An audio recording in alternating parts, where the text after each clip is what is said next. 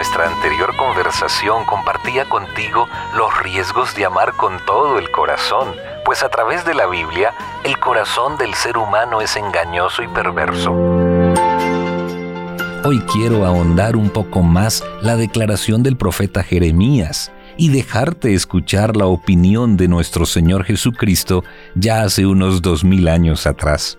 Por si fuera poco lo que dice Jeremías, el Señor Jesús asevera, porque de dentro del corazón de los hombres salen los malos pensamientos, los adulterios, las fornicaciones, los homicidios, los hurtos, las avaricias, las maldades, el engaño, la lujuria, la envidia, la calumnia, el orgullo y la insensatez. Todas estas maldades de dentro salen y contaminan al hombre. Evangelio según San Marcos capítulo 7 versículos 21 al 23. Estas son declaraciones que nos llenan de desconcierto.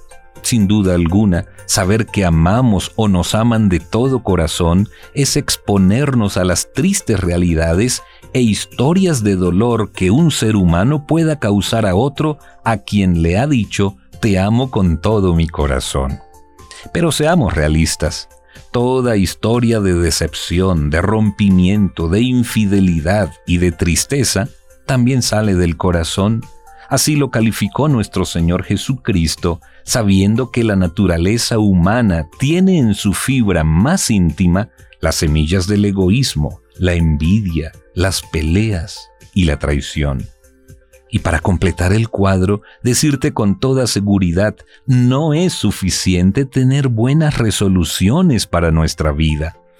Estos no son asuntos de buenas intenciones.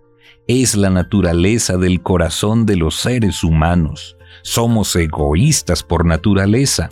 Nadie tiene que enseñarnos lecciones de antipatía, orgullo ni rebeldía. Es nuestra triste herencia por ser pecadores. Pero no desfallezcas. En nuestra próxima conversación te diré que sí hay remedio para nuestro frustrado origen de buenas intenciones y correctas decisiones. Si has estado triste algún día, si alguien ha lastimado tus sentimientos por haberte amado con todo el corazón humano, cobra ánimo. Hay esperanza más allá de la lánguida experiencia de tener un corazón enfermo. Tus pensamientos y tu experiencia pueden ser diferentes con la ayuda de Dios.